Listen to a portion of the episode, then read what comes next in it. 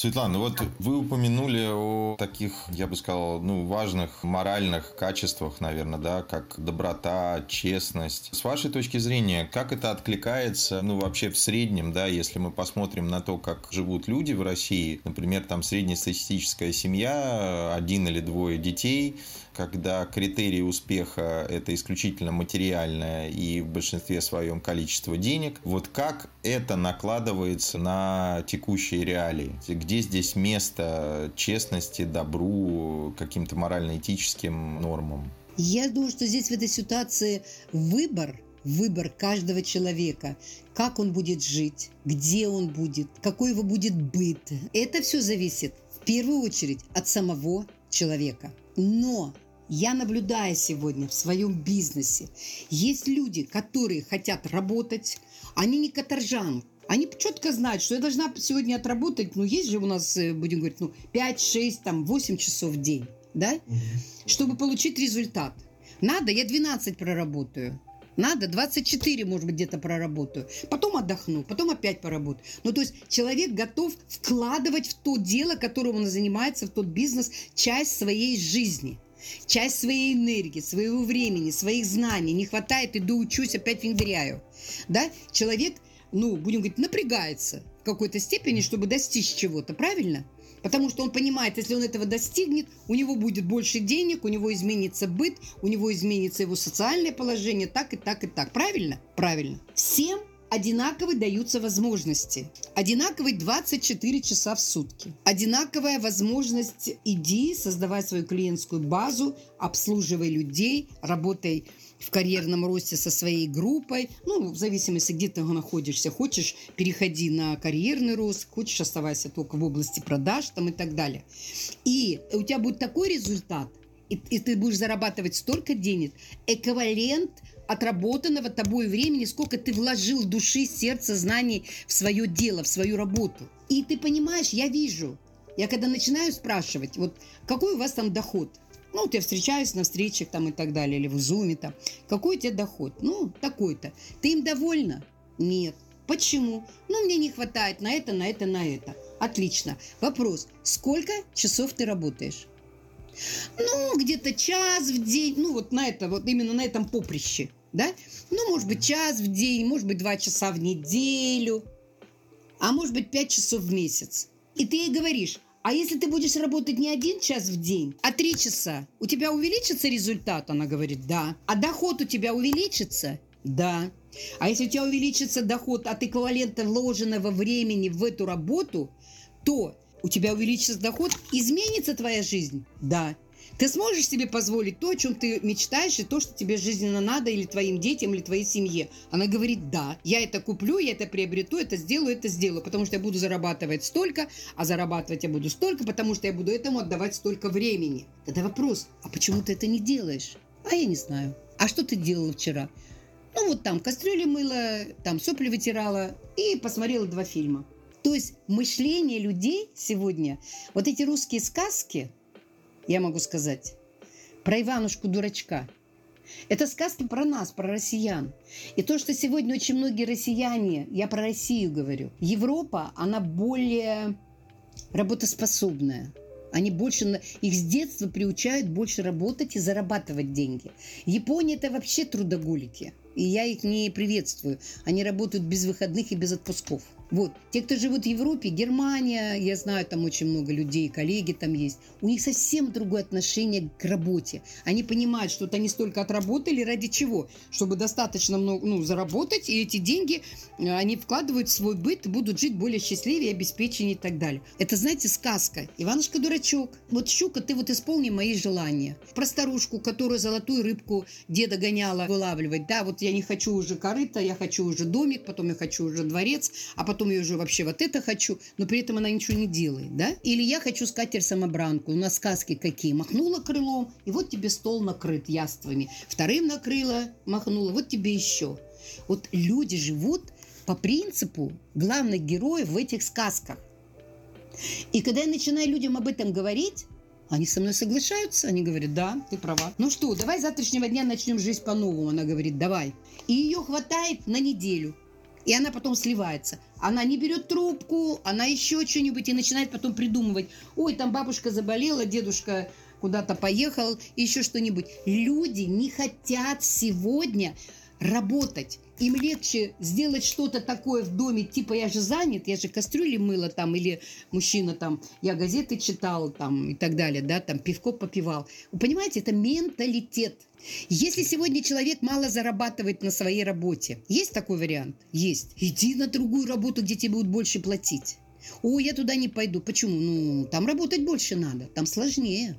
Если тебе не хватает денег на одной работе, возьми тогда еще одну подработку. Заработай столько денег, чтобы реализовать свою мечту. Купить мебель там в дом или сделать ремонт. Надо очень много отдать, чтобы получить. Люди не готовы сегодня отдавать как все-таки быть с теми людьми, которые, наоборот, вот крутятся как белка в колесе, вот они работают по 8, по 10 часов в найме, совершенно до изнеможения, но они, например, совершенно не чувствуют себя удовлетворенными, успешными или богатыми, потому что, собственно, это опять связано с тем, с чего мы начинали с вами, что постулат и менталитет, и корпоративная культура в российских компаниях э, заключается в том, что ты, собственно, винтик, и незаменимых людей нет. Насколько правомерно говорить говорить о том, что русский человек вот просто надеется на чудо и на авось и не хочет работать. И в этом проблема. Нет, есть те, которые работают по 15 часов по найму, в хорошей какой-то компании там и так далее, или вообще там, ну, на предприятии каком-то, получает свой заслуженный оклад и периодически там, знаете, как одолжение ему сделают премию. И они с этим смирились. Если тебя не устраивает сегодня то положение в той работе, где ты пашешь, по-русски говоря, не просто работаешь, ты просто вкалываешь, и тебя здесь недооценивают, и ты просто понимаешь, что тебя здесь, ты себя чувствуешь здесь рабом, иди, а у тебя есть мозги, у тебя есть профессионализм, а это сегодня затребовано, иди и ищи, где тебя оценят по достоинству, твой интеллект, твои знания, твою работоспособность. И таких сегодня ну, предприятий, фабрик заводов, и директоров, и хозяев этих предприятий, частных и разных, их много. Раньше это был совок, раньше этого не было. Сейчас можно найти себе работу, по тем потребностям, которые ты хочешь, и прояви себя на этой новой работе, и тебе будут платить больше и так далее. Но если там, где тебе год и два и пять тебя не ценят, зачем там сидеть? Зачем там работать на этого дядю, тетю, лучшие дни и годы твоей жизни просто про, они прожигать их. Ради кого? А потому что люди не ценят себя, недооценивают себя. Они боятся перемен, они боятся сменить. Э, мир, вот она, ой, я уже 25 лет работаю, мне еще надо 3 года до пенсии. Да, но это связано со страхом. Вот я с вами согласен, что человек боится потерять э, текущее место и не найти новое место работы. У него так кассовый ты найди разрыв. новое место, а потом иди. О какой пенсии мы сегодня говорим, Дмитрий? А он будет искать, э, заметит э, в кадровом отделе, что он ищет работу, его объявят выговор и уволят. Ничего подобного. А кто это мне запретит искать новую работу? Я что, буду им всем объяснять, что я ищу новую работу? Я ее буду искать, найду, пройду собеседование, мне скажут условия лучше, чем я их сегодня получаю, подаю заявление, ухожу отсюда, иду туда. Это реально все. Мы что, у нас что сегодня, э, рабовладельческий строй или мы все крепостные? С разными людьми вот общаюсь, и по-разному люди, люди рассказывают о разном, в том числе, как в компаниях мониторят, ищут ли сотрудники работу или нет. Ну, даже если они ищут работу, да, я ищу работу. А с чем связано, что ты ищешь другую работу, работа у нас? Это связано с тем, что меня сегодня не устраивает зарплата. Меня не устраивает сегодня внутренние отношения. Нужно, нужно быть честным даже там, где тебе на самом деле не нравится, а не играть роль, а, знаете, зайца, который все время боится, что тебя уволят. На подсознательном уровне, если человек живет в страхе, что его уволят, что он не найдет работу, а, хотя он понимает, что он там вообще гений в этом, что он специалист лучший из лучших на всем предприятии, и так далее. Но по какие-то подхалимы там и так далее за безделие им платят больше, чем тому, кто пашет. Это сегодня на, в найме есть. Почему я должна лучшие годы сегодня своей жизни прожигать. Даже пусть меня это уволят или предложат уволиться. Я все равно знаю, что меня оценят. Я найду тех, кто, кто будет заинтересован во мне и кто хочет оценить. Это сегодня, сегодня рынок. Сегодня рынок, сегодня нет того раньше, как было. Сегодня наоборот, человек со знаниями, с профессией, с образованием, с умением что-то такое внести, весомый вклад в развитие какой-то там э, фабрики, завода, он может найти эту работу. Самое главное искать. Может быть, на это уйдет год, может быть, месяц, может быть, два года. Но он все равно найдет там, где он будет затребован. Или создаст что-то свое. А лучший вариант сегодня – создавать свое и работать на себя. Почему я в этой компании 29 лет? Отвечаю, потому что я здесь не работаю по найму. Я свободная. Я работаю по контракту. Мною никто не контролирует, где я нахожусь, когда я иду отдыхать, когда я работаю, сколько часов, какие методики я применяю в своей работе. Это никто никогда у меня не будет спрашивать и интересоваться. Почему я не приехала на это мероприятие, почему я не пришла на это совещание. Никто не спросит. Единственное, заволнуется и скажет, вы не заболели? Нет, все нормально. Ну все, Жаль, э, понимаете, даже упрека не будет. Жаль, что вас не было, нам вас не хватало. Нет, я имею полное право распоряжаться своей жизнью. Я работаю в свободе. Но у меня есть обязательства. Я должна выполнять определенный план, я должна работать с людьми и так далее, и так далее, и так далее. Да? Если я не нарушаю канонов этой компании, да, и есть там определенные законы, то ради бога, э, и, ты, и ты внедряешь в практику то, что дает рост – а не разрушаешь свой бизнес и другой, тебя никто даже не тронет никогда. Наоборот, скажет, браво, молодец, поделись, как ты это делаешь. Поделись, почему у тебя здесь такие показатели, почему у тебя здесь вот это. Наоборот, будут перенимать у меня опыт, и я с радостью буду делиться.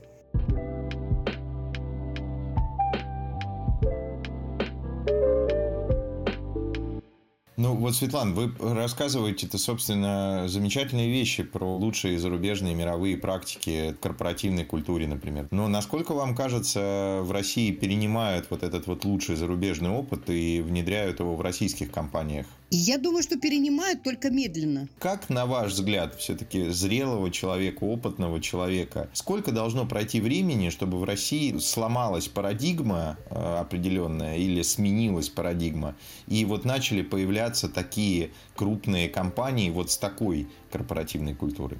мне сложно ответить на этот вопрос сейчас. Я думаю, все, как говорят, рыба гниет с головы. Насколько сегодня в России верха будут интересоваться, что творится в низах. Насколько они будут заинтересованы в том, чтобы люди работали в удовольствие, зарабатывали достойно, не было обесценивания лучших специалистов, наоборот, поддержка и так далее – но это в России делается, но медленно. Вот смотрите, IT, да, эти айтишники сейчас, про них на какое-то время вообще забыли. Раз, и они взяли и уехали, и мало платили, их не оценивали. И когда сейчас они потребовались, срочно нужны, потому что сейчас и банковская система меняется, ну много чего меняется, мир высоких технологий. О, их надо, их сейчас начали обратно собирать, зазывать, и им много льгот предоставили, и обучение, и жилье, и деньги, и кредиты, все, понимаете? И вот если это в России будет внедряться поэтапно на самых главных уровнях то, что будет двигать нашу экономику, то, что будет двигать нашу духовность людей, да, это опять же, какая музыка звучит, э, какие передачи у нас показывают, конечно, сдерживается то, что есть сегодня в Европе, в Америке, слава богу, хоть это что-то есть, да. Я думаю, что это, наверное, десятилетие, если не, не столетие. Это невозможно вот так сразу перестроиться. Ну да, вроде как в 80-х годах, вот в 90-х годах поднимался этот вопрос, потом начало 2000-х, сейчас снова этот вопрос встает. Я задаю вопрос людям про систему, что вообще такое система и что все-таки должно измениться, и вот очень мало получаю э, таких предметных ответов, что все-таки что все-таки не так, но то, что рыба гниет с головы и то, что перемены, безусловно, инициируются сверху на государственном уровне, на уровне идеологии, я с вами полностью согласен. Здесь только надо, ну, как говорится, молиться и верить, что, что, наша, что наша жизнь в России будет меняться в лучшую сторону.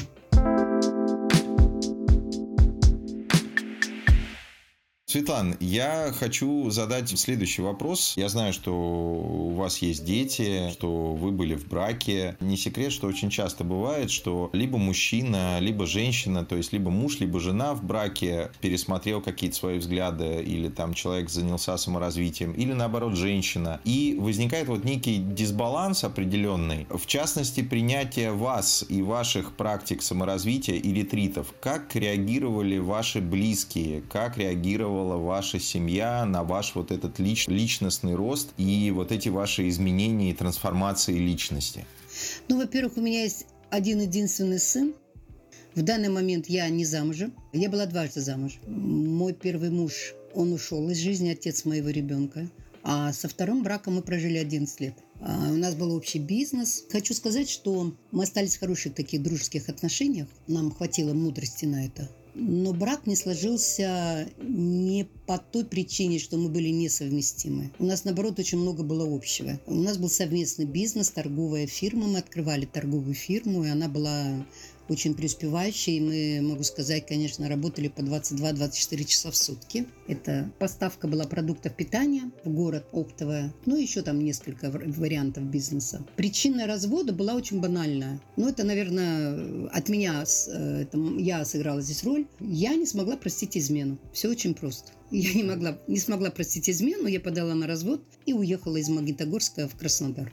В связи с этим тогда вопрос в целом такой немножко, наверное, более детальный, глубокий. А вот э, сам институт брака, как э, союз одного мужчины с одной женщиной на всю жизнь, он э, кажется вам утопией или жизнеспособной историей? Я считаю, что он жизнеспособный, но в то же время в том обществе, в котором мы сегодня все живем, это не только Россия, это вообще в любой стране в моем понимании, очень сложно встретиться два человека, которые смогут прожить вместе и быть настолько мудры, и настолько терпеливы, и настолько гибкие, прожить вот всю жизнь от А до Я. Таких браков очень много. Я знаю такие браки, 20, 30, 50 лет живут, да. Но это все-таки вот находясь в, в нашем обществе, где м, очень слабо развит институт семьи, где мало говорят, как выйти из той или другой проблемы, возникшиеся внутри семьи в отношениях, да, где этому, как говорится, никто не учит. И люди сами или учатся этому и сохраняют свои семьи, или получают много шишек, да, вот, и не выдерживают и разводятся. И еще есть такое понимание, что, ну, возможно, как говорится, вот знаете, здесь, наверное, фор, не форта, здесь, наверное, Божий промысел. Кого-то все-таки жизнь соединила раз и навсегда, а кого-то соединила на какое-то время. И опять же, для чего-то чтобы приобрести какой-то опыт, друг, дать друг другу какой-то опыт, научиться отношениям, да, правильно, неправильно, не нам судить в каждой семье свои отношения, и это отношения, они э, не судите, как говорится, да, да не судимы будете. Вот. Но в моем понимании, что тут, если повезло тебе в жизни, а везет тому, кто везет, то эти браки сохраняются. А если не повезло, то человек, люди встретились, может быть, даже у них есть совместные дети, но не сошлись, не сошлись характером, не сошлись отношением к жизни, принятием друг друга таким, какими они есть, да, там где-то гордыня, где-то, может быть, себелюбие, где-то ущемленность какая-то. И они разошлись. И они встречаются второй раз и понимают, что вот это вот твоя судьба. И с этим вторым браком они могут жить долго и счастливо. И я не вижу в этом никакой трагедии. Происходит то, что должно произойти. Светлана, как вы считаете, ваше решение э, оказало влияние на воспитание и взросление вашего сына? Ну, в какой-то степени да. Ему не хватило вот этого мужского плеча. От отца именно, от отца. Второй брак, он, его, он ему ничего не мог дать, как мужчина. Ну, как отец, там, нет. Он, он к нему был безразличен совершенно. У него ребенок тоже, дочь, а у меня сын, и он был очень совершенно равнодушен. Наоборот, конфликтовал с ним и так далее. Муж первый, ну, отец вот Станислава, он, конечно, не смог ему дать вот этой внутренней какой-то его стержня мужского, там что-то передать, потому что, ну, вот так сложилось, что он, э, он к нему был очень равнодушен, к сыну, как к сыну вообще. То есть, фактически, воспитанием э, сына Занималась я. Занимались вы? Да, я, бабушка моя. ой, моя свекровь, свекровь, его бабушка, моя свекровь. У меня с ней были великолепнейшие отношения и во время брака, и после брака. Мы с ней сохранили настолько человеческие отношения, что ну, она в частном секторе живет, жила, Царство Небесное, 11 лет назад она к Богу ушла. И там все, конечно, удивлялись, как можно после развода свекровь и сноха, будем говорить, бывших снов не бывает, бывших мужей не бывает, бывших жен не бывает. Первый муж бывает, второй муж, третий муж, первая жена, вторая жена, третья жена. Не бывает бывших. Все есть настоящее, да? Вот удивлялись, что насколько у нас с ней очень такие искренние, чистые отношения, она такие человеческие. Мне было с ней всегда легко, ей со мной. И я ей очень благодарна вообще. Я считаю, что моя свекровь – это самая лучшая свекровь в мире.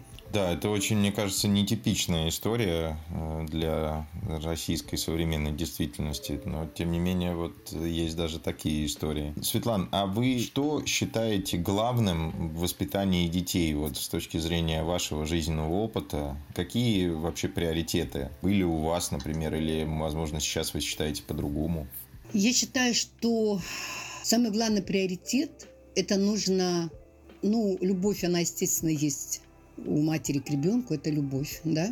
И, но самое главное, это, наверное, дать ребенку те знания, именно жизненные знания, как в этой жизни научиться проходить трудности, как научиться радоваться, как научиться ценить людей. Это очень большой спектр. И если ты этим обладаешь, ты можешь с этим поделиться. Если у тебя этого недостаточно, научись и передай это своему ребенку. И еще, конечно, это самостоятельность. Научить ребенка, чтобы он был самостоятельный с самого детства.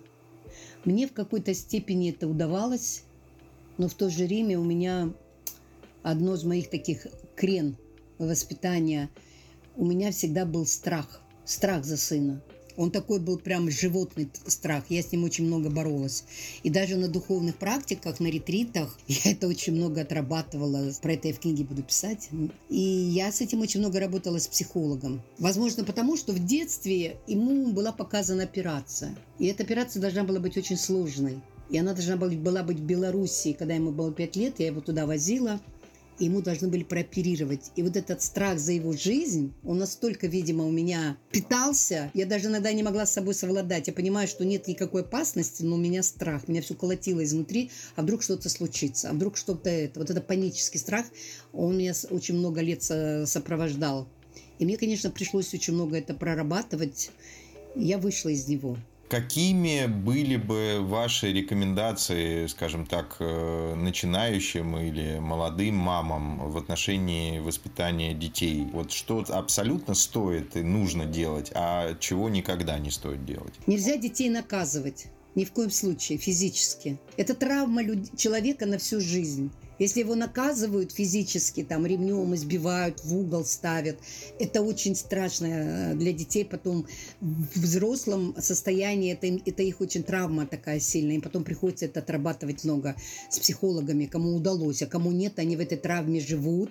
И поэтому многие люди сегодня, у которых вот это детство, а у нас каждая вторая семья, да, когда родители наказывали там в угол и так далее, не могут создать нормальные полноценные семьи и не могут нормально, полноценно относиться с уважением к своим детям. Я, например, иногда на улице вижу, когда мамочка какая-то орет на ребенка, верещит, бьет ему под затыльник, под, под задницу, там, да, заткнись, там, я тебе сейчас это, все, меня, я, я просто понимаю, откуда у нее все это, это все у нее из детства. Ее в детстве точно так же унижали, как ее, как она ведет себя по отношению к своему ребенку. Вот это вообще недопустимо, потому что дети униженные, особенно если они идут на улице и их видят, это травма на всю жизнь. Они будут все время такими инертными, безинициативными, поэтому они будут подавляться всегда. И они будут на самых низкоплачиваемых работах, у них не будет стремления развиваться, потому что это унижение ребенка. Вот это вообще недопустимо в моем понимании. Ну и, конечно, наоборот,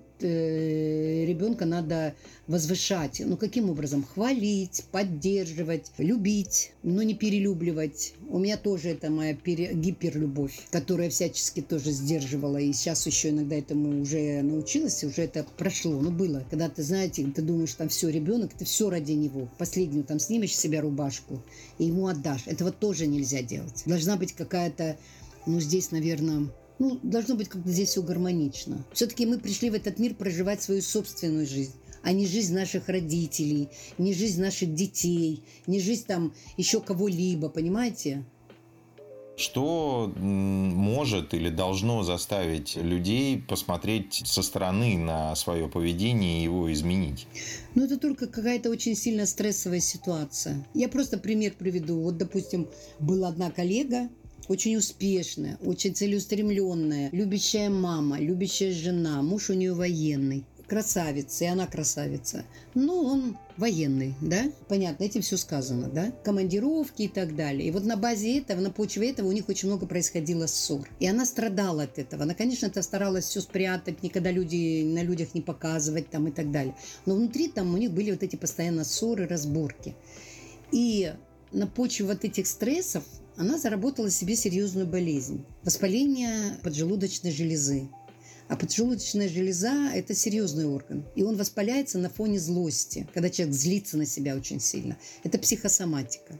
И настолько этот процесс был сильный у нее, и настолько он затягивался, и в какой-то момент сильнейший приступ, и она уходит из жизни. Молодая, 42 года. И вот только тогда ее муж осознает, кого он потерял. И я с ним разговаривала, я с ним общалась, там надо, надо было там решать некоторые вопросы, связанные с ее бизнесом, там с оставшимися деньгами, которые она недополучила, там подарки еще от компании. Ну, вот чисто двое детей осталось маленьких. И я когда с ним разговаривала, и я поехала на похороны, и он, видно было, он был настолько потерян, что вот это произошло, и на поминках, ну, там стояли на улице, и он подошел ко мне и говорит, самая, говорит, страшная ошибка, которую я в жизни делал, что я ввел себя по отношению к Ольге настолько, говорит, безалаберно, настолько я не ценил то, что она мне делала для меня, как она сохраняла семью, как она оберегала меня и так далее.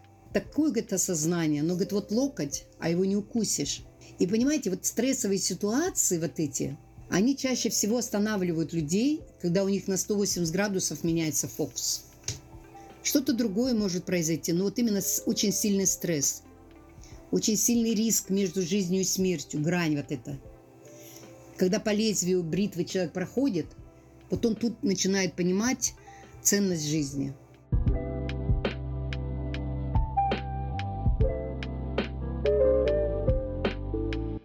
Какие у вас жизненные приоритеты сегодня, когда такая блестящая карьера, столько всего сделано, столько всего отдано, да, говоря вашим языком, стольких людей вы сделали счастливее, богаче, красивее, и собственный даже бизнес у вас был. Чем вы живете, о чем вы мечтаете? Ну, самое главное – это быть здоровой душой и телом. Это приоритет. Потому что если у тебя есть здоровье, да здоровая душа и тело, здоровые мысли, ты уже счастлив. А остальное все материально. А, есть такое выражение э, «цель за пределами жизни». Как вы его понимаете? Как оно вам откликается?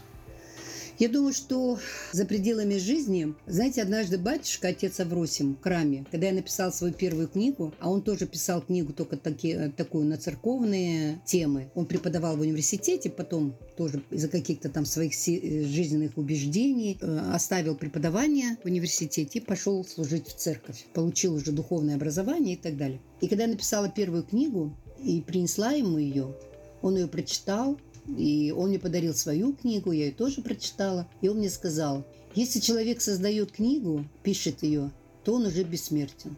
То есть я же в этой книге написала свой жизненный опыт, да, от рождения до самого зрелости такой.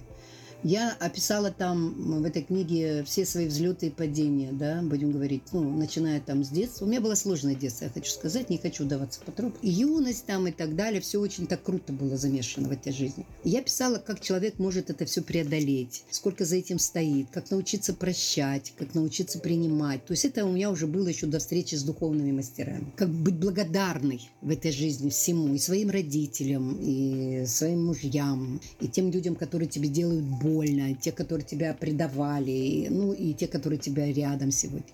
И это такой опыт. Я его оставила в книге.